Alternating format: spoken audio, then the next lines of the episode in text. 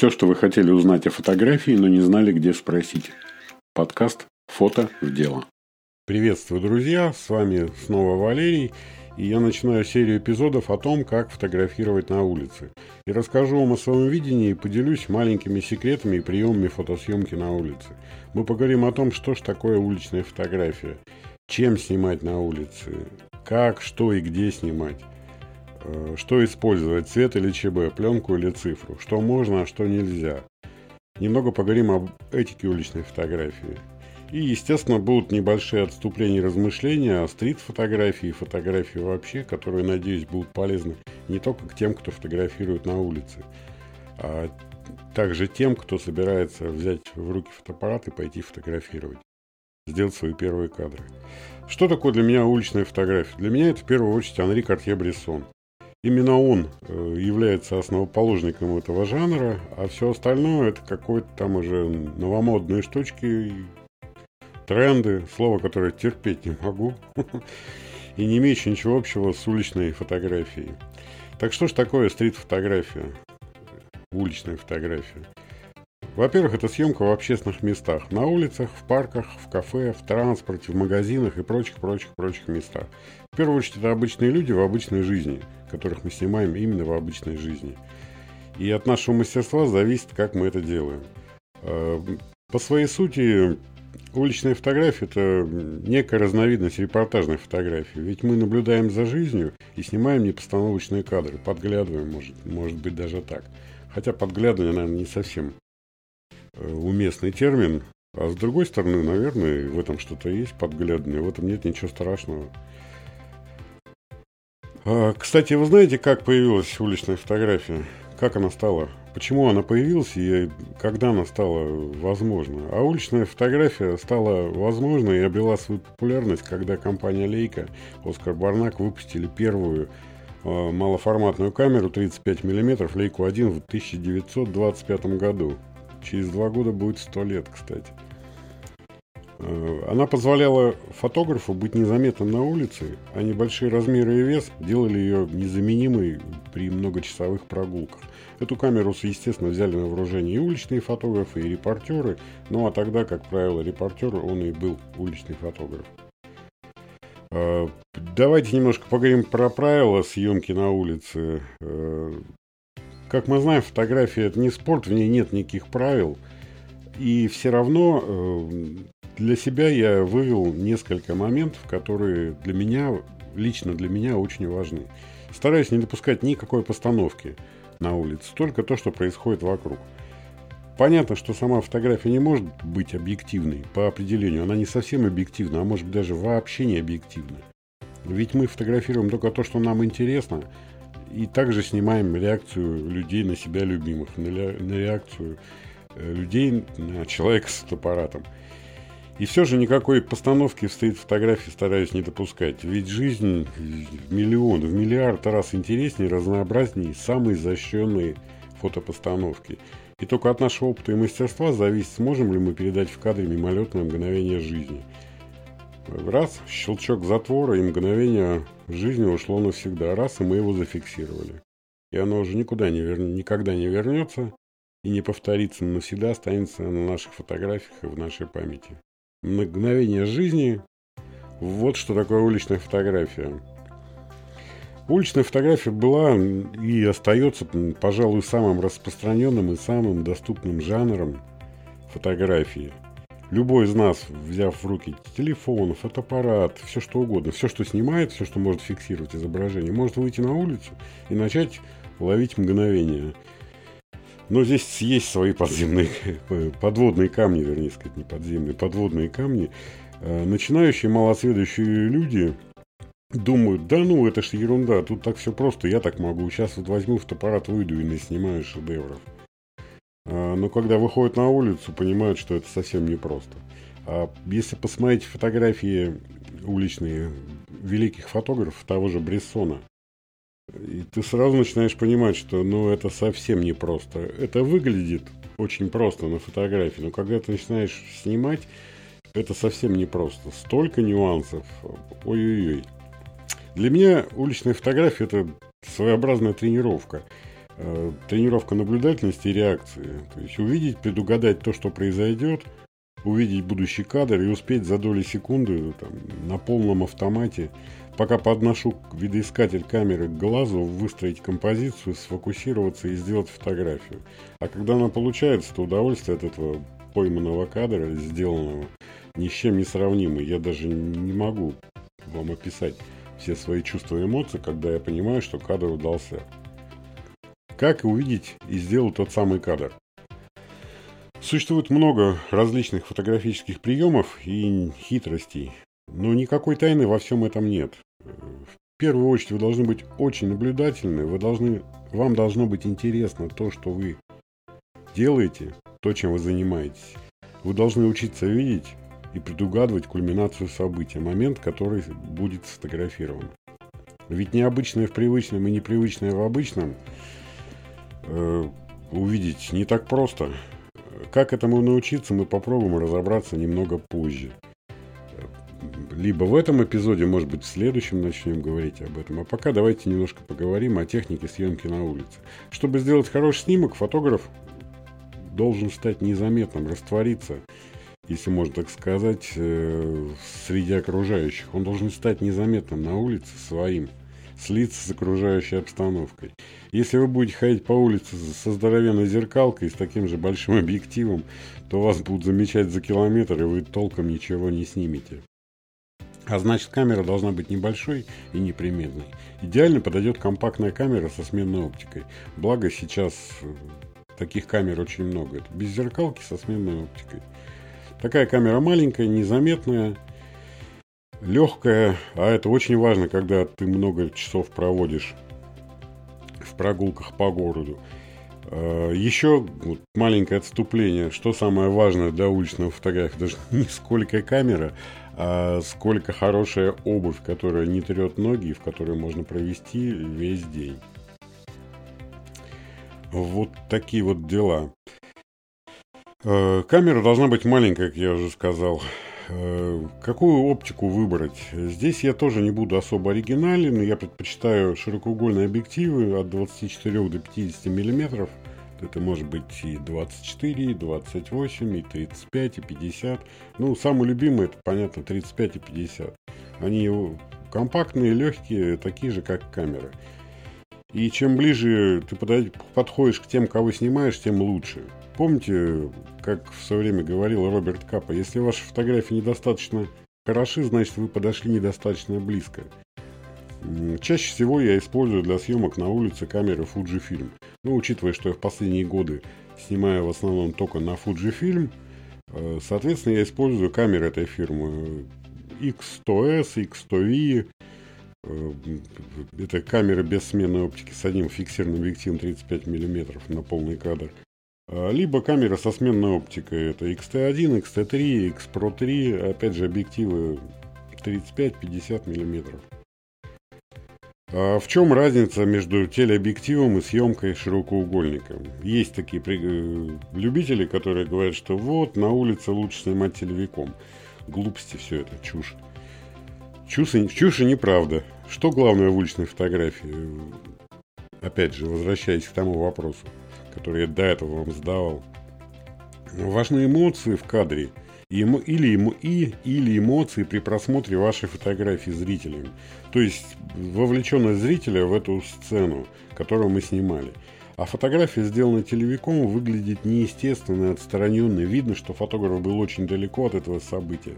И зритель не чувствует участия фотографа в снимаемой сцене. А когда снимок сделан широкоугольником, у зрителя создается полная иллюзия участия фотографа в действии. Фотография начинает дышать, как мне кажется. Зритель видит, что фотограф был в гуще событий, до него можно было дотянуться рукой. Э, то есть такой у зрителя появляется эффект присутствия, как будто он там побывал и все это увидел. Каждый фотограф сам выбирает для себя комфортное расстояние съемки. Это зависит тоже от многих параметров. Э, насколько вы там экстраверт, интроверт и так далее. Но опять же, всему можно научиться. Можно научиться подходить к людям очень близко. У одного человека это полметра расстояния, у другого метр, у третьего полтора, у десятого два метра. Э, ну, то есть у всех по-разному. А эти расстояния от полуметра до полутора это как раз оптимальные для объективов 24, 35 там, или 50 миллиметров. И, кстати, классики уличной фотографии в большинстве своих, своем снимали, используя объективы 35 и 50 миллиметров. Ну, во-первых, тогда не было большого выбора объективов, или они были очень дорогие. И, как правило, люди снимали двумя объективами, 35 и 50 миллиметров. А некоторые зачастую снимали одним объективом абсолютно все и были счастливы. То есть у них не было такого, как сейчас, когда фотограф на съемке стоит и думает, а какой ему объектив прицепить к камере. Или широкоугольник, или портретник, или телевик, или что-то еще. У них таких вопросов не возникало. Э, ну, а обычно такие вопросы возникают у начинающих, а у тех, кто уже снимает, таких вопросов тоже не возникает. Как правило, когда я выхожу на съемку на улицу, в лучшем случае у меня два объектива с собой, например, 35-50 или 24-80. Ну, нет, 24-80 у меня редко бывает. 24 э, миллиметра 35, либо 35-50. А как правило, я всегда выхожу с одним объективом, цепляю его на камеру и иду. Дальше еще. У широкоугольных объективов есть еще один плюс, который помимо размеров и небольшого веса позволяет нам комфортно работать на улице. Это большая глубина резкости. А это значит, что во время съемки нам не нужно постоянно использовать автофокус. Выставили диафрагму, выбрали нужный нам диапазон глубины резкости и вперед. Иначе говоря, мы фокусируем объектив на гиперфокальное расстояние и фотографируем. И в большинстве случаев я снимаю именно так, с отключенным автофокусом. Не нужно терять времени на фокусировку, достаточно лишь выстроить композицию кадра и нажать на спуск. Но это делается в доли секунды, и у меня все это происходит на полном автомате. Вижу сцену, предчувствую кульминацию, поднимаю камеру к глазам, и в это же время все остальное делается. Успеваю выстроить кадр, поправить фокусировку и диафрагму, и одновременно наполовину поджать спусковую кнопку. И когда уже видоискатель у глаза Последняя там коррекция и нажимаем на спуск. Все, получилась фотография. Может быть, даже получи, получится фотография с большой буквы, а может и нет. Это не точно. Ведь невозможно же каждый день снимать шедевры. Если бы мы могли ежедневно снимать шедевры, было бы, наверное, скучно. Представляете фотографии? Все фотографии, которые мы снимаем, и другие фотографы, все гениальные. Нет плохих фотографий жутко представить. Фильм ужасов какой-то. Но так происходит... Такого не происходит, не происходит никогда, а значит нам есть куда расти есть чему учиться. Опять же, чем хороша улица, на улице все непредсказуемо. Нельзя одно и то же снять два раза. Э, не повторяются события. Свет, свет, люди, все другое. И каждый кадр по-своему уникален.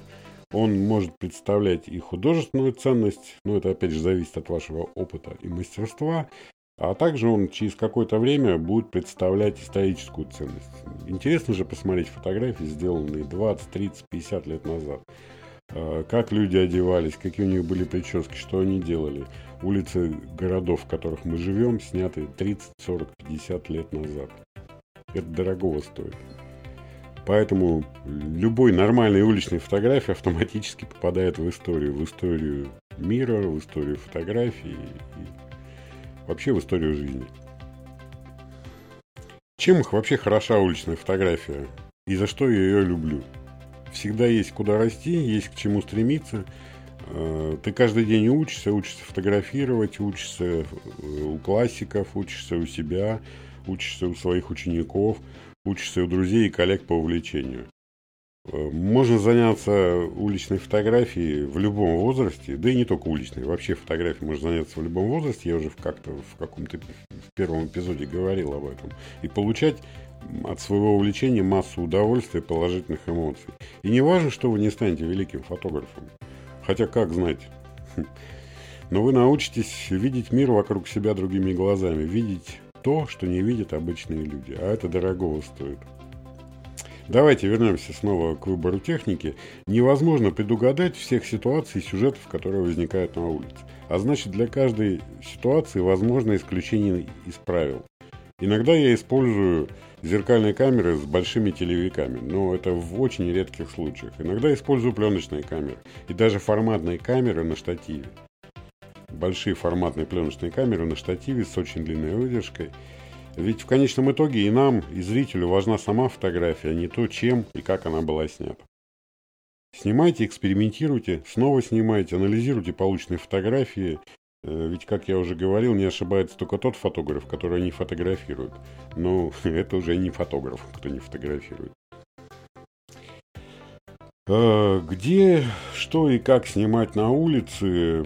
Большинство фотографов известно такое выражение «режимное время». Это время утром и вечером – на восходе и на закате, когда солнышко находится низко над горизонтом, и мы получаем длинные густые тени, насыщенные цвета. Вот это время, наверное, является наилучшим для съемки на улице.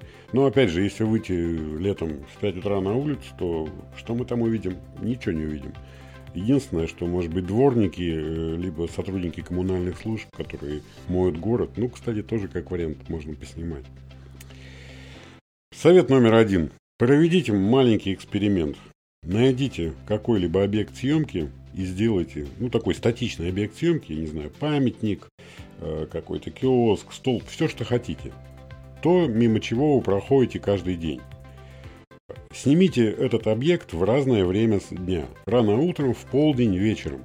Естественно, снимать нужно, когда на улице светит солнышко, иначе вы ничего не поймете.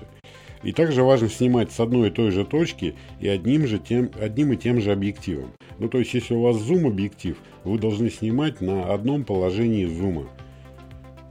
С одной точки, но в разное время суток. Отсняли, сделали три фотографии утром, в обед, вечером.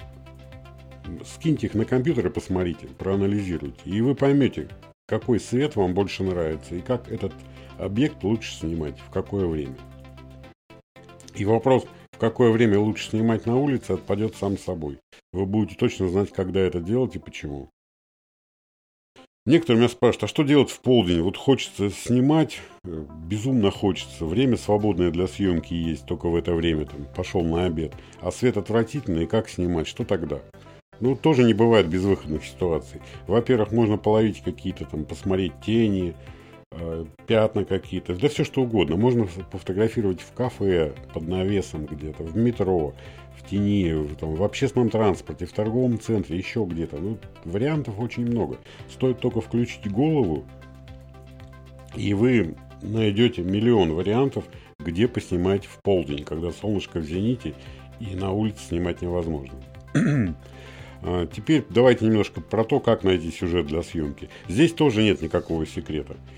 Э, у меня очень часто, мне очень часто после мастер-классов говорят, вот я пошел, послушал вас, пошел на улицу, целый день проходил и не сделал ни одного кадра, я ничего не вижу. Как вам удается выйти и сделать кучу фотографий? Здесь нет никакого секрета.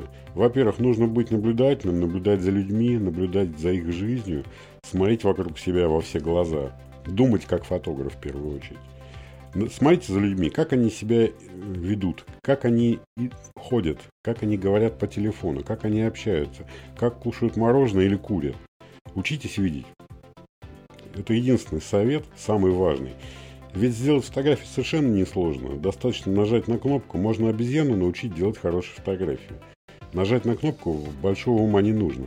Главное увидеть. Вот это и есть самое главное в фотографии. Тренируйте свое видение, давайте себе простые задания и выполняйте их, не отвлекаясь на что-то другое. И все у вас получится. Вы научитесь замечать то, что не видят другие люди. Ну, например, посмотрите вокруг, что вы видите. Масса людей бежит по своим делам. Кто-то говорит по телефону, кто-то курит, кто-то стоит разговаривает. Поставьте себе простую Дайте, вернее, не, не задачу, поставьте себе простое, дайте себе простое задание. Сегодня я снимаю только курящих людей. И снимайте только курящих людей, не отвлекайтесь ни на что другое. А, например, поснимайте, как человек достает сигарету, как он ее там, что он делает, разминает, а, прикуривает, как он курит, как он выдыхает дым, как он тушит сигарету. Поснимайте весь этот цикл, понаблюдайте. Можно то же самое сделать э, найти человека, который кушает мороженое, поснимать, как человек кушает мороженое. Или как человек говорит по телефону. И снимайте только это. Не отвлекайтесь ни на что. Или, к примеру, Дайте себе задание, задание. Сегодня я снимаю только девушек с рыжими волосами. Все, и вы ищете только девушек с рыжими волосами. Хотя это уже сложнее задача, и сама по себе девушка с рыжими волосами, она неинтересна, если ничего не происходит. Опять же, смотрите вокруг как фотограф. Глядя на уличную сценку, представьте, как ее снять, как она будет выглядеть в видоискателе вашего фотоаппарата, или как она будет выглядеть на отпечатке или на обложке какого-то модного журнала. А как это увидеть, как скадрировать? Опять же, возникает у людей часто проблема. Не знаем, как скадрировать, мы не видим кадра. Совет номер два. Очень простой. Возьмите старую пластиковую карту, банковскую, бонусную, любую. Начертите в середине карты прямоугольник со сторонами 24 на 36 миллиметров и вырежьте его. В любом уголке сделайте отверстие, проденьте в него красивый шнурок и повесьте полученное устройство на шею. Теперь у вас есть карманный видоискатель. 24 на 36 мм это как раз формат полного кадра, соотношение сторон 2 к 3. Вот. И с помощью этого видоискателя вы можете выстраивать кадр будущей фотографии. Подносим ближе к глазу. Это у нас широкоугольник, отодвигаем это телевик, вертикально, горизонтально, все что угодно. Но вернемся к выбору сюжета для съемки и к тому, как его увидеть. Начните с простых заданий, которые я вам говорил. Попробуйте снимать, как люди говорят по телефону, э, как они э, достают телефон, как они набирают номер, как они отвечают, как они пишут сообщения. Все что угодно. Тут все, что касается телефона. А потом усложните себе задачу. Попробуйте снять человека, который говорит одновременно используя два телефона. Очень часто такое бывает. Многие люди ходят с двумя телефонами и могут разговаривать одновременно. Или человек говорит по одному телефону, а в другом телефоне набирает сообщение, либо что-то еще. Ну, то есть вариантов очень много. Дальше усложняйте эту ситуацию еще больше. Снимите несколько человек, говорящих по телефону одновременно. Но не просто снимайте говорящих, они должны у вас в кадре взаимодействовать друг с другом. Попробуйте э, скомпоновать так кадр, э, чтобы ваши говорящие по телефону люди общались друг с другом. Это очень просто сделать на самом деле. Поэкспериментируйте, у вас все получится. Главное не отвлекаться. Если вы сегодня снимаете только фотографирующих людей, ой, только говорящих по телефону людей, значит мы снимаем только говорящих по телефону людей и больше никого. То же самое можно сделать с курильщиками. Э, то же самое можно поснимать парочки, как встречаются, как целуются, как обнимаются, как общаются, как держат друг друга за руки. Сделав простой кадр, старайтесь его усложнить. Добавляйте элементы людей. Э, впускайте в кадр кого-то еще. И обязательно следите за тем, что у вас происходит на заднем плане. Из всего этого вытекает совет номер три. Для того, чтобы оценить снимаемую сцену, то, что вы собираетесь фотографировать, сильно сощурите глаза и посмотрите на эту сцену еще раз. Контуры начнут расплываться, становятся цвета совершенно неяркими, картинка практически превращается в черно-белую, э, мелкие детали все уходят на второй план, и вы видите, собственно говоря, самое главное в кадре, и вы понимаете, как он будет, как его правильно скомпоновать и сделать. Вы поймете, что вам мешает, а что притягивает внимание. И, кстати, то же самое можно проделать и с аппаратом. Наведите камеру на... Ну, то есть выстроите кадр, который вы собираетесь сделать, а потом вручную расфокусируйте объектив. Останутся только размытые пятна, которые помогут вам более точно выстроить кадр. И цветовые пятна, и светотеневые и так далее. Причем нужно делать это все ежедневно. Тренироваться нужно ежедневно. Смотрите на мир через свою пластиковую карту видоискатель. Так вы научитесь составлять в кадре главное, а лишнее отсекать. Выбрав объект своей съемки, обязательно обращайте внимание на задний план и на то, что происходит вокруг. Зачастую, зачастую то, что происходит вокруг объекта съемки, намного интереснее, чем, собственно говоря, сам этот объект. Или органично дополняет его действия делая совершенно другим лучшим. Совет номер четыре. Во время съемки научитесь не закрывать второй глаз.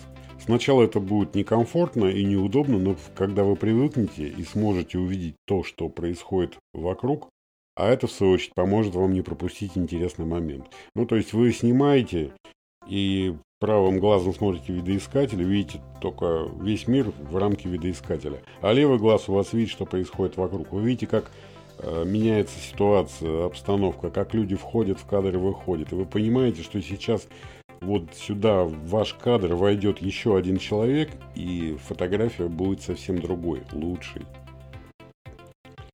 Совет номер пять. Лучший вариант для оттачивания навыков фотографирования и тренировки – это массовые мероприятия. То есть, если вы стесняетесь или боитесь выйти на улицу в обычный день, выходной, к примеру, и поснимать, то используйте для этого различные массовые мероприятия. Праздники, спортивные соревнования, митинги. Ну, то есть там, где собирается очень много людей. Как правило, э, там собирается очень много людей, и очень многие из них с фотоаппаратами. На вас никто не обращает внимания, множество сюжетов для съемки. Смотрите внимательно по сторонам, ищите свои неповторимые кадры, ставьте, делайте, давайте себе какие-то задания, ставьте перед собой какие-то задачи и выполняйте их. И снимайте, снимайте, снимайте. Приходите домой, отсматривайте то, что вы сняли, и анализируйте. А, можно искать вдохновение сюжета для своих фотографий, глядя на фотографии классиков, уличной фотографии, да и не только классиков, и современных фотографов тоже. Рекомендую смотреть фотографии, и чем больше, тем лучше. Смотрим фотографии, а когда нам это надоедает, переключаемся на что-то другое. А позже снова возвращаемся к просмотру э, фотографий. Где посмотреть? Ну, самый первый вариант, который приходит на ум, это сайт агентства Magnum. Здесь вы не только найдете классиков уличной и репортажной фотографии, но и множество современных авторов, ныне живущих, которые, которые делают великолепные фотографии. Ну и помимо Магнума в интернете очень много хороших фотографов есть. Хороших и великих. Единственное, я всегда рекомендую, смотрите только хорошие фотографии. Смотрите фотографии известных авторов. Не смотрите фотографии соседа по помойке, что называется. А, потому что вы в любом случае у него ничему не научитесь. Ставьте всегда планку выше. Если вы хотите стать лучшим в своем городе, не нужно ориентироваться на фотографов, снимающих в вашем городе. Ориентируйтесь на лучших фотографов, снимающих в вашей стране или лучших мировых фотографов. Чем выше ставите планку, тем сложнее до нее дотянуться, и у вас есть стимул роста. Вот, собственно говоря, о том, где искать фотографов и все остальное, то есть других фо- хороших фотографов, не только на Магнуме, да, где-то в интернете, мы поговорим в следующих эпизодах подкаста. А пока совет номер шесть. Э, как понять, хорошая фотография, которую вы смотрите, или плохая? Ну, во-первых, фотография должна зацепить, привлечь внимание. Выберите Э, какого-то известного знаменитого фотографа и посмотрите его фотографии. Там 100, 200, 300, 400, да неважно, 500. Э, сделайте паузу и через какое-то время, там 20-30 минут, может быть через час, попытайтесь вспомнить в деталях тот кадр, который вас зацепил, который вам понравился. Вот это и будет та самая хорошая фотография. Э, опять же, время течет, все меняется, люди меняются, мы набираемся опыта, и сегодня снимок, который вас потряс, кажется гениальным, а через месяц этот же кадр у вас может не вызвать никаких эмоций. Почему так происходит? Объяснение достаточно простое. Вы учитесь, повышаете свой уровень как фотограф, э, повышается ваша насмотренность, вы смотрите новые фотографии ежедневно, вы тренируете свой глаз, свой мозг, свои руки. А мозг у нас так устроен, что он как губка впитывает все самое хорошее и отсекает мимолетное и неважное. Так и в случае с фотографией. Чем больше мы смотрим фотографий, хороших и разных, тем больше повышается ваша насмотренность. Тем больше вы учитесь отличать хороший снимок от простого и не очень хорошего. Но здесь тоже, помимо того, что нужно смотреть фотографии, не просто смотреть фотографии, э, та фотография, которая зацепила вас, чем-то понравилась, попробуйте ее проанализировать и разобрать по косточкам точки зрения света, цвета, композиции, почему снято так, а не так. И вот тогда вы начнете чуть больше разбираться в фотографии. Если вы будете просто листать фотографии, смотреть, зацепило, не зацепило, ничего хорошего не будет. Нужно заставлять свой мозг работать. А мозг штука такая, он собака ленивый. Если его постоянно не пинать, он никогда ничего не сделает. Совет номер семь. последний совет на сегодня. Не торопитесь показывать окружающим то, что вы сфотографировали сегодня. Дайте фотографиям отлежаться. Вернитесь к ним через несколько дней, недель или месяцев. Я обычно так и делаю. Если это не заказная съемка, я скидываю на компьютер и забываю про нее на какое-то время, скажем, на неделю. А для чего это нужно? Ну, во-первых, ваши эмоции успокоились, вы уже стали подзабывать все нюансы той съемки, а, плюс накладываются эмоции от новых съемок, которые у вас после этого были – и вы ее немножко забываете, эту старую съемку, и таким образом вы уже более объективно смотрите на свои фотографии. Более объективно и непредвзято. Потому что если неопытный человек что-то снял, пришел, сбросил на компьютер и говорит, вау, как я здорово снял. А по, через неделю ему из этого ничего не понравится. Но он уже выложил фотографию, люди в недоумении смотрят и говорят, а что это такое было? Вот на сегодня это, пожалуй, все. Продолжение следует. В следующем эпизоде мы также продолжим разговор про уличную фотографию. Если вам нравится то, что я делаю, подписывайтесь, ставьте лайки, пишите комментарии, задавайте вопросы. С вами был Валерий. Продолжение следует. Пока-пока.